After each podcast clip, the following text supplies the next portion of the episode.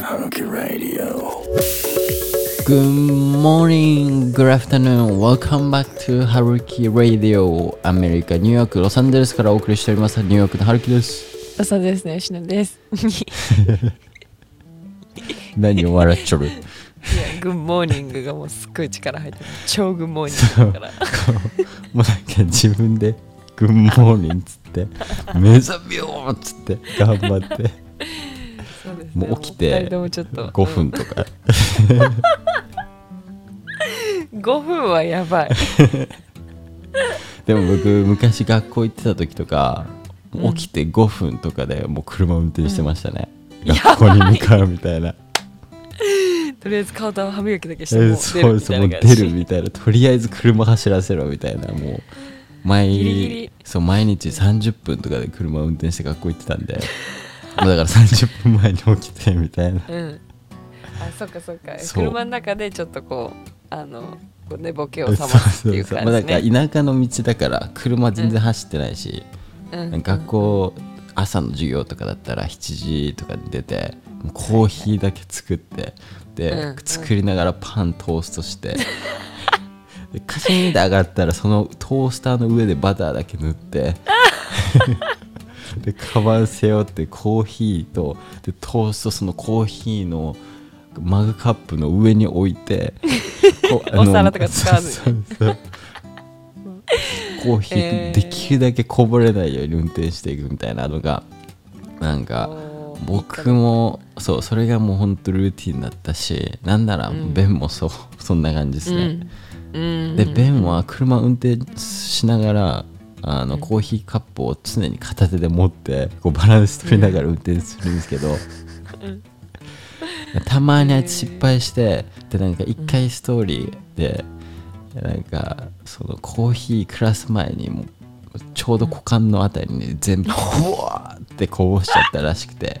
だからもう学校クラス入っていくタイミングでもうパンツびしょびしょで入ってくんだね、そう。それでも。でコーヒーこぼしましたみたいな感じで 入っていくっていう。漫画じゃん。はい。なんか面白いマジで、えー。ねなんか朝のそのまあその5分の準備期間でもできることをこう要領よくしようっていう感じだったんだねじゃあ。そうですもう。でももうコーヒー作ってパンだけトーストしていくっていうルーティンでしたけどね、うんうんうんいいねそういうルーティンあるよねみんはい。な それぞれなんかこの寝たい派の人たちはもうちょっとギリギリまで アラームとかさ設定しててもはいはい。あなんかススヌーズってあるじゃない、はい。機能が、いつも僕もそ僕もそのタイプですよ本当は。30分前に うん。本当に起きる30分前に大体あはい。のアラーム設定して30分間大体アラームと一緒にテレレレピそうそうテレレレピ僕あのサイドのボタン押すのめっちゃプロっすよ。もう1回しかアラームピープシわかるよすごい。っていう。見ないでもわかるよねもそうもう。ここにボタンがある。目つぶったまま。そのタイプいやですほんとそうです。スヌーズさんにはとってもお世話になっております。一回で起きれないからね。もうスヌーズで何回も起こされてだんだん罪悪感に駆られてああ仕方ねえなじゃあもう起きるか みたいな。だからそこの間隔あのその間が30分ぐらい必要なんですよね。そうそうそう。でも僕今日起きたのアラームじゃなくてケイラの一言でしたね What the fuck? っつって。いきなり聞こえてきて。ええ？みたいな。でなんか部屋から出てってどどどうしたどうしたらみたいな言ったらもうなんか蚊に噛まれまくって これはなんだ？っつってかいいなっつって起きてきて春樹噛まれてる？みたいな「いや俺噛まれてないよ」っつって そんなもう今日は WTF で起きましたねいやこっちが WTF だわっていう。寝かせてくれよもうちょっとみたいな。本当に。平凡やね。蚊に噛まれたってめっちゃ平凡やん。本当に LA は蚊にいない蚊蚊にじゃない蚊いないですもんね。そうですね。こちら蚊に蚊はいないので。でもあのー蚊に噛まれる人と噛まれない人ほんと差がすごいですよね。確かに。う私めちゃめちゃ噛まれるから 大人気カニ でそういう人が全部取っていきますよね大体。そう。だから多分あの僕とケイラだったらケイラなんだと思う。で僕の家族の時も誰が噛まれるってお父さんだったんでなんか常にいますよね。なんかか噛まれる役の人。で全部持って行ってくれるから。そうなんですよ。だから僕はこのの先多分安牌ですね。なんかね本当にあのニューヨーク行った時に友達も一緒にあの一回ちょっとだちょっとの期間来てたんだけど、はい。その子はいつもあの2番手なんだって。かかからしたらなんああかまあ2番目に美味一番しいそうそうそうそうそう。はいはい。スタバなかった時の暖気みたいな。い やそれは そうでしょ。まあ、そうであニューヨークの事情かなそれは。あマジですか？LA スタバなかった。あそっか。スタバがまずメインじゃないですか？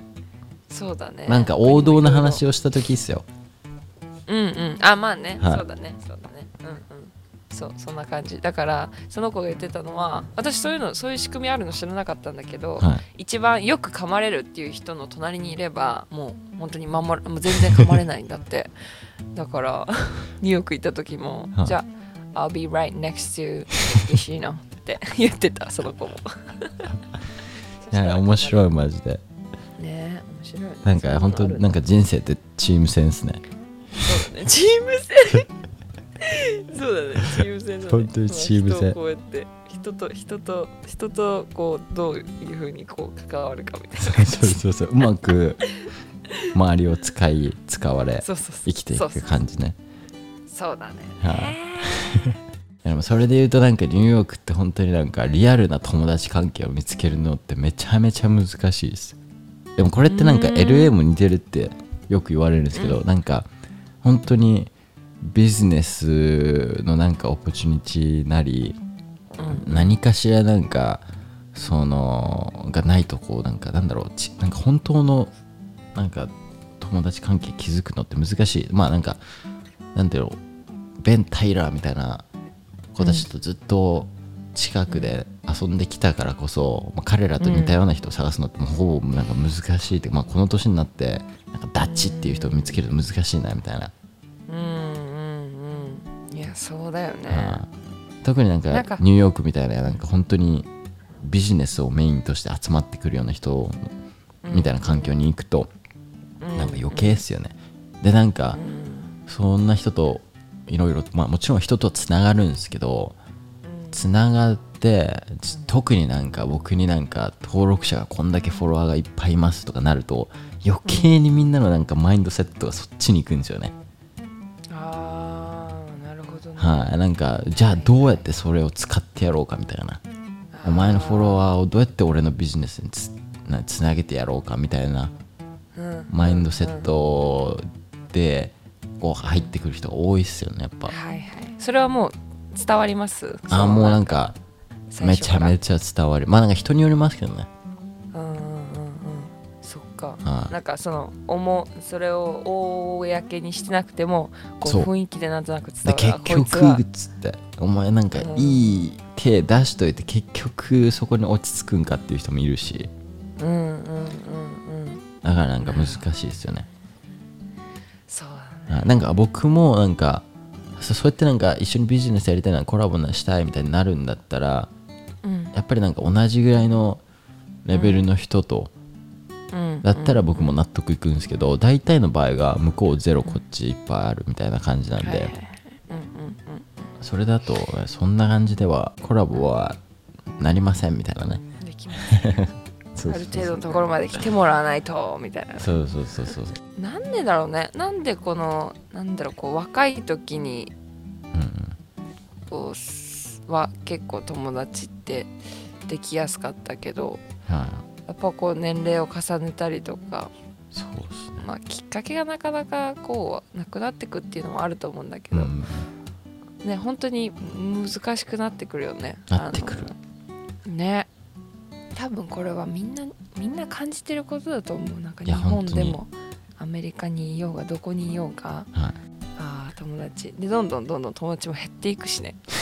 若い時の友達とかも結構なんかこそうねあのこう進路が変わってくると違ってきてみうんたいなねののもあるから。まあ難しいじゃ難しくはなりますがはい。でなおかつあの、まあ、私たちアメリカにいるっていうのもあるので確かに。やっぱね異国の地でなまあまあ英語勉強してるとはいえ第二言語だし、そうですうねん、母国語じゃないし。特になんか日本人とかなると僕余計に警戒しちゃうんですけど。なんかうあ。さらになんか僕のことを知ってる人とかだとこいつは何を求めて俺に近づいてきてるんだって。本当になんかうんいろいろ失敗してきたから。うんうんうん。今までのなんかいっぱい失敗した経験があるからこそなんかうん。本当になんか人間関係難しいんですよねそっかそっか。じゃあアメリカにいても日本人との関わり方をすごいこうちょっと警戒するみたいな感じ。それもある。なんかもし友達になるとかだったら本当に全く俺のことを知らない人誰みたいなうんうん人うんうんうんか本当になんだろう YouTube を同じぐらい頑張ってる人。その頑張ってるっていうのは、まあ、YouTube じゃなくてもいいんですけどそのなんかうんうん。継続的に何かを頑張って成し遂げようとしてる人はいはいはいはい。このなんか2パターンが多分一番なんか友達にもしうん。なるってなったら一番なんか始,、ま、始めやすいかなっていう、うーん。なるほどね。うん、まあそうだよね。自分のやってることと。あだからそういうのをこう見てどんどんこうなんて言うんだろう。選択していこうとするからこう枠が今までだったらねそういうのあんまりなんていうのお仕事とかじゃなかったらうんそういうのってそこまで深く考えずになんか誰とでもこうつながってみたいなのがあったのが多分年を重ねていくとともにまあ経験も重ねてるし自分自身も。うん。でプラスね自分もお仕事やってるからそれに合うようにみたいな感じで考えていくとまあこうやって狭まっていくのはうんうんうんまあひひ仕方ないというか、まあ、必要なことでもあったりするもんそうですよね。うんうんうん。でも本当にあの私もアメリカ来てから自分の友達見つけたことあるかな。自分そのい今もうこっちに住んでてまあ最初はやっぱり旦那さんのあれだよね。このああつながりの。で。うん。つながっていく。しかもあなんかしかつながりがなかったから、はいはいはい。うん、未だにやっぱり自分が自分で作った友達っていうのはやっぱまだまだ少ないですよね。確かになんかつながり系みたいな多いっすよね。うん。そう。なんかそれでなんか生活の環境だいぶ変わりません？本当に例えば付き合う相手とか友達でその友達だったり彼女だったり彼氏にどれぐらい交友関係があるかでうん。こうつながる世界だったり見える世界っていうのがうん。本当に変わっていく、そうだね。ケイラの場合シアターのクラブにいたんでそういうシアター系の友達がいっぱいいるんですよ。うん。だから本当にそれこそクリエイティブで変わってる人多いし、うん。っていう世界に僕はケイラ通してつながりましたね、うん本当自己表現だったりっていうのをしてる人たちアメリカで、うん。だからもう、うん。本当に個性強い人たち多いっすね。うんうんうんうんそうだね。吉野さんの場合合あれですよね。うん。あの看護勤務とかですよね旦那さん。だから結構結構ガチガチの医療系の人じゃないですか、つながるって。なの。みんな医療系でだから正直 あの共通点がなさすぎてはい。すごい苦戦するんです。いまだにあのそうですよね。そう私勉強すごいほらやっぱり看護系に入ってねあのお仕事つける人たち頭いいと思うから、はい。なんかこう 私あんまり 頭良くなくて勉強とかもあんまりこうあのブックスマートではないってことですよね。アカデミック系ではない。そうだよね。だから看護の話とかにやっぱり必然的になるじゃないですか。こう、まあね友達同士で遊んでても。はい。私も一人こうあのなんだ綺麗にフェードアウトしてます。一人でなんか自分の世界に入ってるみたいな別にそれで居心地は自分の中で悪いとかじゃないから、あのもう別に友達ってなってるからそういうなんか、そういう専門的な話になった時はやっぱりもう私はフェードアウトして一人でコーヒー飲んでぼーっとしてる感じなんだけど、そうそうそう。だからまああの100%自分のそのすごい信頼を受ける友達っていうふうには言えないっていうのは正直あるけど確かに。ねうん。まあでもそんなのを求めてたらもう一生時間かかっちゃうから あのそうそういう関係性もうまくこう自分の中でこう取り入れなんだろうね、はいはい。あのやるようになんかこう切り替えというか、うんうん臨機応変に対応できるようになったらいいかなって思ってこう接しはい接したりはしてるんだけどうんね、うん。なんかこういうのってさあのそう今日私はなんかこう普通にす今の話もそうだしあのなんか自分留学についてとかホームステイについてうんうんうん。なんかこう求めてるものもともと自分がこう留学とかしたいってなった時にうんうん。求めてるものとか自分の中でこう理想像があってうんあこういう風になったらいいなそれこそさっきのなんかね仲のいいすごい本音を全部打ち明けれる友達がうんアメリカ来てもできたらいいなとか探せたらいいなとかっていうそういう理想があったりすると思うんだけどそれぞれに。なんかそういうのってなかなかこううまくいかないじゃないですか。うんうんうん。じゃあ理想の留学像みたいな。うん、人それぞれありますもんね。そういうなんか見てる世界みたいな、うん、現実 VS リアリティですね。あ違う。それは同じか。現実 VS リアリティもう現実を見ろってことだねそれ。現実しか見せねえぞ 理想語ってんじゃねえよみたいな。理想 VS リアリティね。そうそうそう。っていうのがねなんか例えばほらあのどういうふうにして留学をに行きたいって刺激を受けたかとかによってもその求めてる理想像も変わってくるだろうしさ。面白い。それちょっと動画作ります。め理想 VS リアリテ現実。いやいいとィ、思う。めっちゃ高低差つけて。超高低差つけてうん。それはすごいね。なんかあのみんな分かってるとはいえなんかこうやっぱりそういうお話を私も留学サポートしてる時にやっぱりそういう理想のようにはいかないっていう話は軽くしたりはするんだけど、でもやっぱり実際自分でこう現地に来た時にそれを目の当たりした時に、うんうん。みんな結構ショックを受けるっていうか、はいはいはい。どういうなんか悩み事が多いんですか？その留学生と相談してて。うん、なんかやっぱりその例えばじゃあ、まあ、留学全体で行くと、まあ、現地に来ました。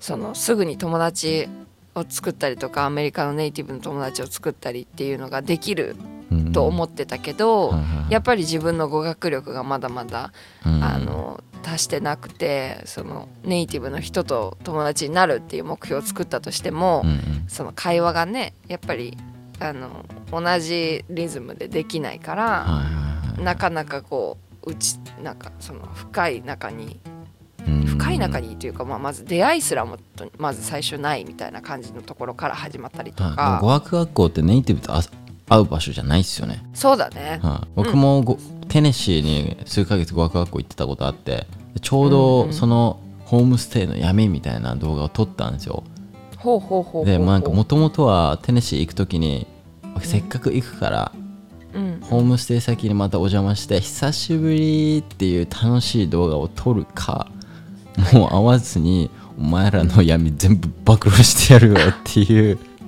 その2パターンだったんですよ。うん。でもう僕はそのリアリティを話すっていう方が多分これからホームステイ行く人にとって役に立つ情報になると思うんでそっちを選び動画撮ったんで内容はまだここでは話せないんですけどはい。ホームステイの闇はあるしうん。ただなんか結局なんか動画内でも言ったことはうん。そのまあホームステイ嫌だったら変えてもらうっていうことを学校に絶対伝えないと変わんないしうん。でなんか僕もなんかあんまり良くなくてそれ言ったんでうん。で変えてもらえたっていう経験もあるしであとその語学学校でネイティブの友達は、まあ、先生以外いないし。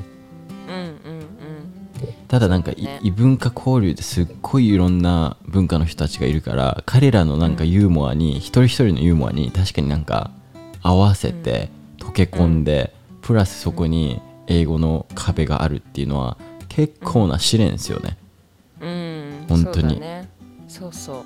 あの思ってる以上にあのとりあえずショック受けるしだって日本で暮らしてて、まあ、外出たことない人とかだったらなおさらだけどそんないきなり異国の地で言語も違ってっていうところに行ったらそりゃうまく日本で生活してるようにはいかないだろうし、プラス自分の理想像なんてもうかけ離れてるところからスタートするっていうのはみんな共通してると思うんですよね。そう。なんかたまにこうこうたまたまタイミングが良くてあなんか順調にいってるって思う人そういう出だしでスタートする人もいるかもしれないけど結局でもやっぱり後々またそうやって人は、うん、それぞれのタイミングで壁っていうのが出てきたりとかうんうんで、うん。絶対そのうまくいくと思って留学はまずしてほしくないんですよね。はいはい僕のあのホームステイみたいな動画、動画の中の留学っていうのはなかなか無理っすよ。そうだよ。あのいつもなんかカウンセリングすると みんなホームステイすごい興味あるっていう子は大体春樹くんの動画見てて あんな感じなんだよなーって思ってあのホームステイを求めてる人が切多いり取りですけど。切り取り。あんなのほんと一日のマジ楽しい瞬間を切り取ってるだけだからねそうだからそういう子そういう人にはまずもう私はあのあんなんはありえませんっていう。あありえないことはないでしょ。別に 現実起こってんだから。あれを求めないでっていうふうには絶対伝えるようにしてて。はいはい。そうホームステイもねその留学生の子たちがその現実こっち来てなんかうまくいかないっていうその理由の中にホームステイも結構あのはい。大きい理由として上がってくるんだけど、うん。あのえそもそもホームステイってなんでみんなしたいのっていうところなんですよ。僕の動画を見てない人は多分うん。あの現地の人と一緒に住めるから生活時間の中で英語を喋れる時間が増えるって思ってるんじゃないですか？ああ。はいはいはいはい。だから英語の練習になるっていう。ところだよね。そうだよね。じゃあ例えばあのよくホームステイで一番多いなんだろう。もうまあ、うん。朝ごはんの種類ですか？ピンポン。シリオ朝ごはんはそう種類。朝ごはんはシリオしかもうないシリアル。シ自動リオあのセルフサービスのシリアルですよね。そう。ん。勝手にミルク作っミルク作って勝手にパパって食べて。でもあれでしょ？多分ご飯のクレームは多いでしょ？多分。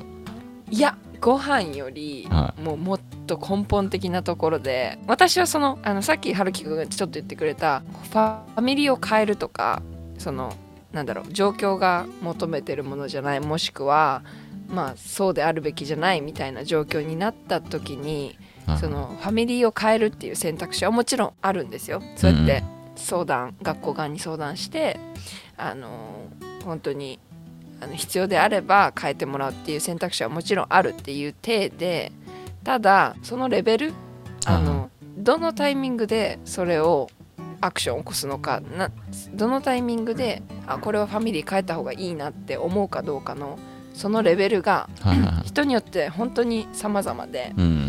よくあるのが家族構成とかも子供がいると思ってましたとかお父さんとお母さん2人とも揃ってて子供が何人かいて、えー、とペットが何人何匹かいてとかなんかそういう、うん。で土日は常にこう家族のなんかイベントなんかごとに一緒に行くみたいな。参加してそうそうそう、もうもう本当にこう理想像を求めすぎて、はいはいはい。まあ、それがそうじゃなかったその家族構成すらもあはい。お父さんいなくてシングルマザーで子供いないとかそういう可能性も全然あるからはいはい。なんかそういう時にそれをあのあこれは自分が求めてたものじゃないっていう感じで捉えてうんうん。ファミリーをチェンジしたいっていう風に思う人もたくさんいるんですよね。はいはいはい。だからそこのなんかこう基準が全然人によって違うっていうところがまず、なんで何のためにホームステイをはいはい。あのしたいって希望をするのかっていうところをなんかこう知ってほしいなって。ホームステイに関してはまずそもそもその家族構成のリクエストとかはもちろんできないですし。うんうん。えできなかったですか最初？できないですよ。そんな。あまあ子供いてもいいペットいてもいいよっていうそのなんかタバコ吸う人いるかいないかみたいな。そうそうそうそう最低もう本当に限あの基本的なその希望っていうのは聞いた上で、うんうん。それはその生徒さんに希望を聞いてでそれをきその希望書をもとに、えっと、一応学校側がファミリーを選定するようにはなってるんですけど、はいはいは。いそのもうファミリーも限られてるわけじゃないですか。学校がこう選べるファミリーの数が。はい。だからその中に例えばじゃあ子供がいるところがいいって言ってチェックを出してた希望を出してたとしても、うんうん。それそのか子供がいる家族がその自分が留学する時のタイミングでアベイラビリティがあるかっていうところもあるはいはい。し、ありますね。そうマッチングの関係でやっぱりその希望書通りには希望したようにはいかないっていうのはもう全然普通の話なんですよねそうで。すねうん、でもちろんなんなんかそのたまにその人種のリクエストもしたいっていう人白人さんがいいみたいな感じで言言う人とかもいるんですよ。はいはいはいはい。もうそういうのとかえ人種差別になっちゃう。アジア人は嫌ですとか。そうそう。なんかもうイメージが白人さんの,、あの家族子供いてペットいてみたいない。そういうなんだろうね。こうちょっとあのまあイメージついちゃう可能性はまあわかるんだけどだけどあの人種アメリカってもう人種たくさんね、うん。あの移民の国な移民が集まってる国なので、みんなアメリカ人でうん。これが日系の人たちの家族でもアメリカ人だし中国でも韓国でもねサウジアラビアそうですね。ミドルイースタンとかでも何でもみんなアメリカ人だから、まあ、そこの人種の部分のリクエストはもう絶対にあのだ通ら通らないというかまあダメだし。そそれがなんかす先行にあるのも面白いですね。うん、結構多いですよでも。へえなんかこう人種が白人じゃなかった時に、はい。えなんかなんかこう違う国のあれなんです。人なんですね。みたいな。こうち違うそういうこともなんか黒人とかアジア人になるともうアメリカ人じゃないみたいな。みたいな感じに。で例えば中国系アメリカ人とかだったら、はいはいはい中国人みたいな感じではあの捉えていはい。捉える人とか。そういう人の方がなんかそのアメリカでの立ち回りとか教えてくれるんですけどね。アジア人としての生き方みたいなそうだよね。はそう。だからなんかそういう、うん、まずアメリカっていうのはそういう移民の国移民が集まった国だから、いうん。まあ白人さんの割合は多いとしてもあのなんかその人種はあの気に 気にっていうか関係ないっていうところ、ん。うん。まあでも難しいですよね多分その最初留学行くってなった時にいきなりその人種のところを捨てるのって、うんうん今なら全然僕はできますけど、うん。さてなんか留学さ最初行くってなった時に、うん。今までずーっと日本の親に育てられてきててうんうん。こういきなり本当なんか理想から離れた時白人が良かったのに、みたいな。なってるんでしょだからみんな。そうそうそう。理想となんかちげえっつって。そうそうそう。でもなんか他の人種が？本当思うのは、結構日本人ってオブザーバーでありめちゃめちゃパッシブな人種じゃないですか、うん。本当にアメリカ人ってリアクションとか大きいんですけどアクションを起こさないとリアクションって起きないじゃないですか。だからうん自分で何か行動していかないとその場で。うん。だからその家族に入ります。じゃあ向こうも家族として受け入れてくれてる。じゃあなんかやっぱりそのむしろなんか自分が家族をエンターテインメントしてやろうぐらいの勢いでこうポジティブなエネルギーを持っていかないとポジティブなエネルギーって返ってこないじゃないですか。はい。もうなんかホームステイ行ってわーっつってネガティブキャンペーンしてたらそれはね 周りの人たちも自分のそのネガティブなエネルギーにこうアフェクトされてってこうネガティブキャンペーンがその家族で始まりますからね。だからやっぱりその自分でどんどんポジティブキャンペーンをアクションを起こしていいけばどんどんどんどん本当になんか家族のなんか雰囲気とかもどんどん明るくなっていったりするんですよ。はい。だからなんかそれぐらいのマインドセットでいかないとうんうん多分厳しいと思そうなんです、うん。もうまさしくそう。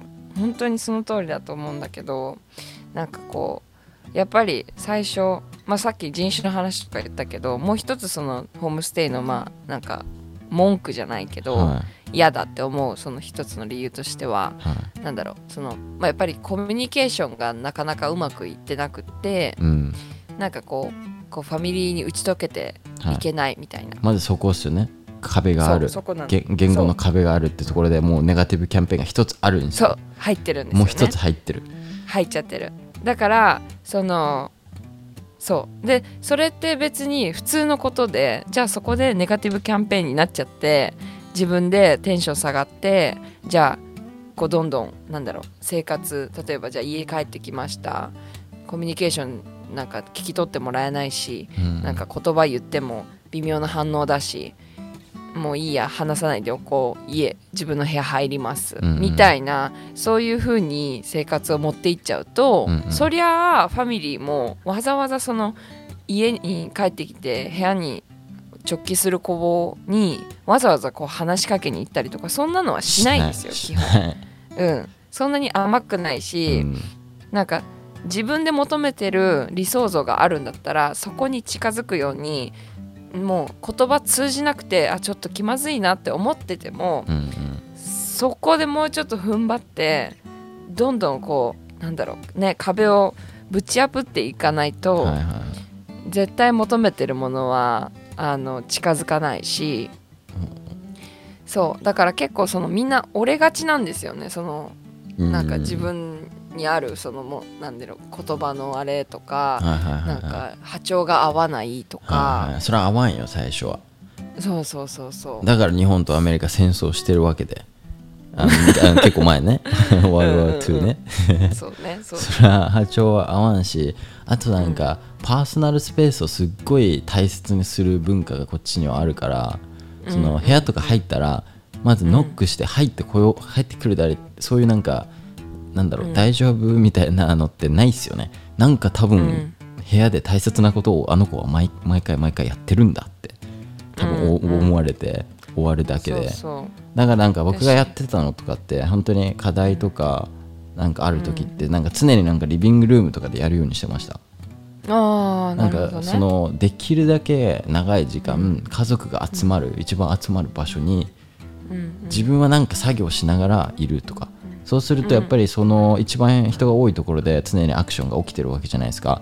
だからやっぱり一日でずっとそこに座ってるとずっとは会話に入れないかもしれないけどその中でちょいちょいあここジャブ打てるわっていうタイミングがあるんですよ。はいはい。あここちょっと入れるわみたいな。あその話のトピック最近知ってるとかうんで入れるんですよ。あとはなんかやっぱりその家族内で話してるトピックとかをもうなんか自分でリサーチしてでもうなんかなんならもう勉強するっていう。はいはい彼らがやっぱり友達作る時もそうじゃないですか。なんか相手が興味持ってることをやっぱり自分も知ってたら会話って続くじゃないですか。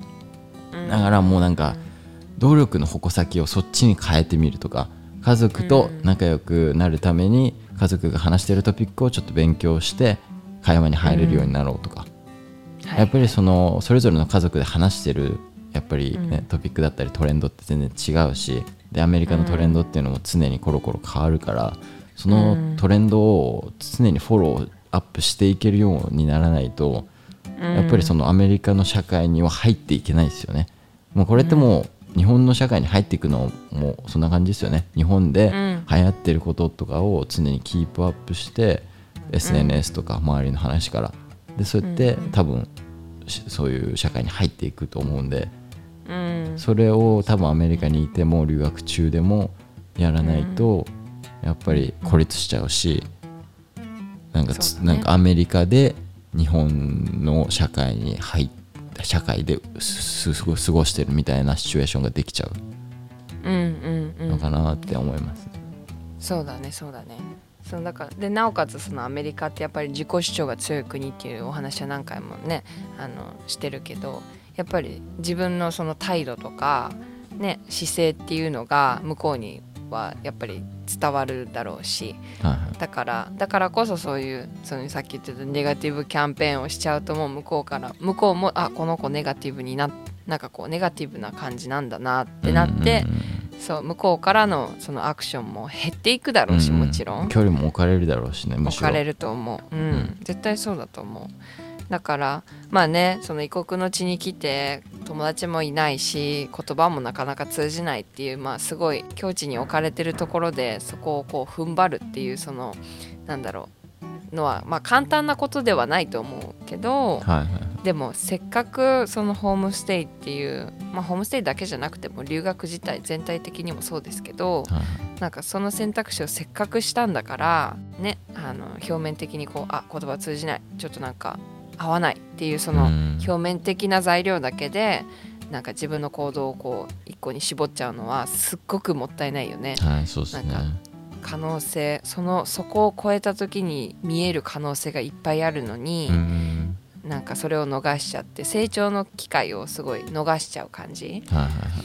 だからホームステイをするっていうのはもうなんだろう自分とじなんか新しい自分をちょっと開花するみたいなこうちょっとチャレンジ精神を持って、あの経験することだろうなって私はいつもうんうんうん。ホームステイに関しては思うしそれやる気ないんだったらもうホームステイはそもそもやめた方がうんうんうん。学生寮とかの方が絶対に楽だし、そうですね。やっぱうん。同世代住んでると周りうにん。話も合うしテンションも合うだろうし。うん、で、ね、お家のルールとか別に、まあ、そのみんなそれぞれ同じなんだろう立場で学生寮に関してははい。住んでるから、なんか気負うこともないしね、遠慮することも特に、まあ、あの常識範囲内のあれだと思うんですけど、ホームステイに関してはねその人のお家にまあなんか住まわせてもらってるみたいな感じになると思うから、うん。よりこう気を使うことが増えるだろうし。はいはいだけどねそのそういうそういう環境に順応できる自分を発見したらものすごい自信につながると思うんですよ今後。うーん。そのアメリカっていうかな国で英語で自分の言葉ではい。現地に住んでる人とここまでコミュニケーションを取れるようになった。はいはいはいその何か居心地が悪いことがあったとしてもそれを言えるようになったとか、うんうんその最初はなんかあ波長合わないなって思ってたところをもっとこう話し込んでいくことであ向こうもちょっと心開いてくれたとかっていうのが垣間見えた時ってあなんかなんかこうちょっと進んだ気がするっていうその感覚がつかめてうんうんなんか私はホームステイした時それがすごいやりがいだったんですよ。居心地はまあ100良かったっていうわけではないので、うん。うん、そりゃ一人でね学学生寮の方が絶対楽だっただろうなってい。つも思うけど、どんな問題がありました？えーもうなんかとにかくそのなんだろう。私は知らない人たちと生活するっていうのが本当に初めてだったからはい。そのなんだろう。それこそ英語でそういうハウスルールに従ってもしなんかこうこれ違うなって思ったことがあったとしても言えないっていう自分の性格とかもあったし、うん。でもそれってコミュニケーション取っていかないと解決しないことだからあのなんか本当に些細なことでもそうだけどなんか例えばご飯ご飯が今日出るはずだったけど出なかったりとか1日だけあったりとかしたんだけうん。どそういうことが。でそういうのって、まあ、スルーしようかなって思った時もあったけど、だけどねそれスルーしたところでそんなんじゃアメリカではやっていけないっていうのをあの聞いてたから、はいはいはい。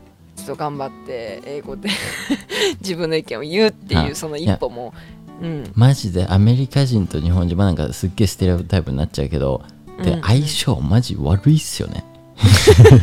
真逆だよね。そうなのまえば。本当に真逆ででどっちがテイクアドバンテージされるかっていうと日本人なんよいやそうそうそうそうそう。日本人はもう本当にお人よしだから。そお人よしって言ったらあれだかなんか人がいいからね。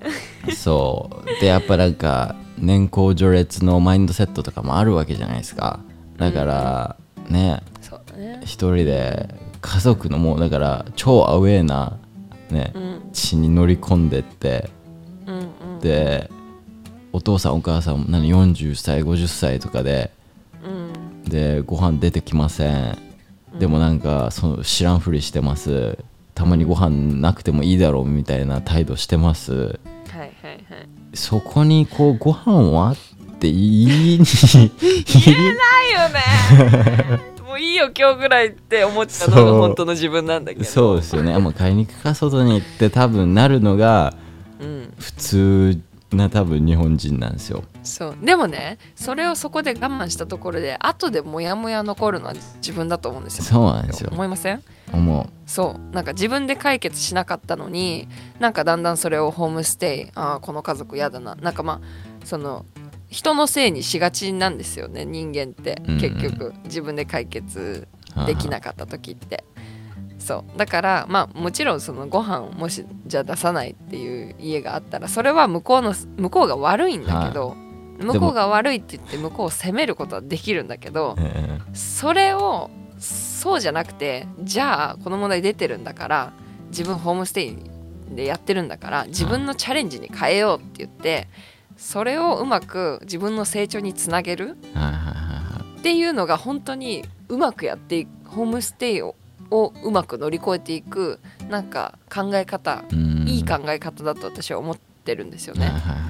そうもちろんそのファミリーのせいにしてじゃあファミリールールに従ってご飯出してくれないからハウスチェンジあファミリーチェンジしてくださいっていうこともできるし、うんうん。ご飯が出ない日がもう毎日続くんだったらそれはもうちょっと変えてもらう すごいねそれは。そうそうそうそう。でもなんか言わないとあもう食べたと思ってたみたいなことを結局あ後々言われるでしょ？だからなんか本当に攻撃をするっていうあのあの方法をマジでアメリカではな習わないと。うんうんうん攻撃はちょっとなんかこう トゲがあったらダメだから。いやでもご飯出てないんですよ。でお金払ってます。ホームステイでお金払ってます。うんうんうん。え自分何も悪くないですよそのポジション。うんうんご飯出してってやっぱちょっとジャブ続いていかないと。うん。うんそうそうそう。でもでもねそうそれこそそのそれ言った時に向こうも悪気があって出してなかったわけじゃないかもしれないじゃない？しかもそういうなんかアクティングもうまいですしねアメリカ人って。あ悪い悪い悪いっつってそうね。あのーまあそういう人もいるだろうけど、はうんただじゃあさそのあじゃあご飯出てきませんってなった時にあ自分の中でこうあもうじゃあいいやって言って諦めて何も言わずにスルーします、はい。ってなったらもう自分の中にモヤモヤが残って終わりますよね、うんうんだけどそれはあのいあ言わないといけないことだ、まあ、言うっていうそのなんだろう練習になるからやってみようと思って、あ今日ご飯出てなくて食べてないんだけどどうしたらいい？みたいな感じで聞くことでうん向こうが、じゃあ例えば「あごめんね忘れてた」だけなのか、うんとかそういうなんだろうそこでまたコミュニケーションを取ることで、うんうん。なんだろう自分の中で解決してたしてた場合には想像できなかったことが起こるかもしれないじゃない、その後に。そうですね。あとそこで言わないとあこの子は多分一食抜いても何も言わ言わない子だって思われるんですよそうするとなんかそれがどんどん続いていくんですよね。うんうんうん。あ多分今日はめっちゃ忙しい。うわ晩ご飯用意できない。あでもできなくても1日ぐらいあの子は大丈夫だってなっちゃうんですようん。言わないと。そうだねそうだね、それもある。そうだからあんまりそのそう言わないとかこう自分の中で消化するとかっていうのはあんまりこう何もせ何にもいいことないんですよ結局。自分の成長にもつながらないしそうやって向こうにもあのそういう風に勘違いされちゃうし。う、んだから、まあ、やっぱりホームステイするのであればあの絶対これは抑える。その言いたいことは必ず。まあ言い方とかはねあの、ちょっと意識してちょっと丁寧に言ったりとかっていうの、はいうん、は、まあ、意識しながらそういうのってでも伝わるからきっとこう意識し,、してれば、うん。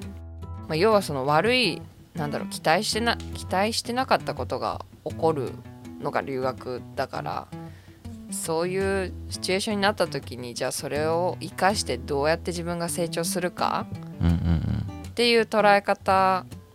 それがやっぱり留学した価値があるっていう最終的にその結果につながると思うので。そうですね。うん、それをなんかこう改めて皆さんにこうなんだろう。改めてこうお伝えしたかったというか、なんかねその期待値はいろいろ様々ですから人によって。そうですね。うん、なんで留学するのかっていう理由も様々だし。うんうんうん。留学するのにすっごい時間かかってもうねおお金貯めてめっちゃ時間かけて留学を実現した人もいればはい。親御さんが「あいいよ行って行っておいで」って言って意外とシュッて留学ができる人もいればで、うんその思いの重さとかもまあそれぞれあると思うんだけど、はいでも基本的に留学とかホームステイとかに関してはやっぱり学びをね何かを学びに行くっていうのがきっかけというかうん。目的？目的かだと思うからそこはやっぱりこうみんなに抑えてぜひこうなんか成長のできる留学にしてほしいなって思いますね。そうですね、うん。なんか最近思うのは本当にアメリカでえ得れるスキルで得ないといけないスキル、うんうん、もうなんか攻撃力なんですよそれは。攻撃はい。攻撃力です。アメリカで生きていくのに必要なものって。攻撃はちょっとそのちょっと悪意があるから。も うもうちょっとこうじゃあ分かりやすく言うとともう攻撃なんですよ。もうなんかもうねあのー攻撃。ある一定を超えるともうなんかアーギュメントとかそんな言葉ではあの収まらなくなってきて攻撃っていう方法が必要で皆さんこれ春樹くんのバックグラウンドがあってのこの攻撃っていう言葉になってるので勘違いしないでね。みんな攻撃っていうなんかディフェンスは強いんですよ僕ら。ディフェンスは。うんうんうん。だけどやっぱりそうやってなんかこうちょっと攻撃していかないとあのいろいろあったよね。そうあの鈍いから本当に 苦労してきたよね。だから今攻撃って言葉になってるんやねきっと、うん、それもね。戦いそう本当にそうそう。うんうん。まあその確かにその私たちはもともとあんまりこう日本人ってなんだろうねこの謙虚さ。なんか言葉に出さなくてもこううまく回ってきたんですよ、そうそうそう。みんながそうだからね。そう。そう。だからそういう環境で育ってきた私たちがアメリカのその自己主張が強い国に行った時はあの攻撃っていう言葉それぐらい 流行語大賞ですね春樹ラジオ使わないと。2021年攻撃。攻撃。なんかそれぐらい強い思いでいかないとそういうことなんですよ。だからそのご飯が出てこないっていうのももう戦いなんですよ。だってよく考えてみ相手は、うん。だって年上です、はい、連行助年です。あの年の序列ね。序列で育ってきた人からすればもうその時点でもう負けてるんですよメンタルが。うんでしょ？でさらに英語っていう言葉のバリアもあるんですよ。だからなんならもうポイント2マイナス2ぐらいから始まってるんですよ。うんうんそれでディフェンスしてたらもうもうね試合が始まる前に負けっすよ、もうポイント2マイナス2なんだから。だからそのマイナス2を超える勢いでいくにはやっぱ攻撃なんですよ。攻撃になってくるんですよ。そこを前に進むから攻撃の姿勢を持たないといかないですね。いや前のセッターも本当攻撃ですもん。攻撃。そうです。ナイスに攻撃がいいね、まあナイスに。まあまあまあそうですスね。ナイス。にね。ここ落ち合えへんねそこはそこはまあ確かにその日本の心を持って。そうだね、はそうそうそう。ねこうちょっとうん殻を破っていく行動になるとは思うんだけどでもそれがねそれができるようになった時はまたそれも成長になるからうんうん。ね、うん。まあでも多分住んでたらちょっとずつ変わってくるんじゃないですか、ただそうやってやっぱり日々そういう自己主張をするっていうことを頭に置いておくと、はい。うん。置かないとだとだいぶ変わってくると思うんで。はい、多分それだけを意識して生活していけば、多分ちょっとずつちょっとずつ変わってくると思う、ただその変わっていく上で、どんどんどんどん日本日本の社会からは外れていくけどね。それはいい。もう大丈夫。留学するんだったらもうそれぐらいの勢いであのやっちゃった方がいいと思うか。ら、そっちに持っていくスキルをあの身につけたら本当今後人生においても強いと思うからね。そうですね。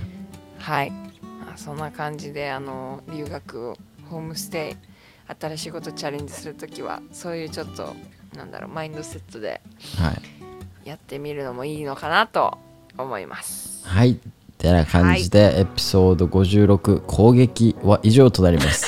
この番組に対するご意見、ご感想は、ハルキレード、アットマーク Gmail.com 宛てにお送りください。アメリカ留学のご相談は、吉野さんのインスタグラムまで、そして、英語留学に興味のある人はオンラインコミュニティグローバリズムにぜひご参加ください。それでは次回のエピソード57でお会いしましょう。じゃあね、バイバイ。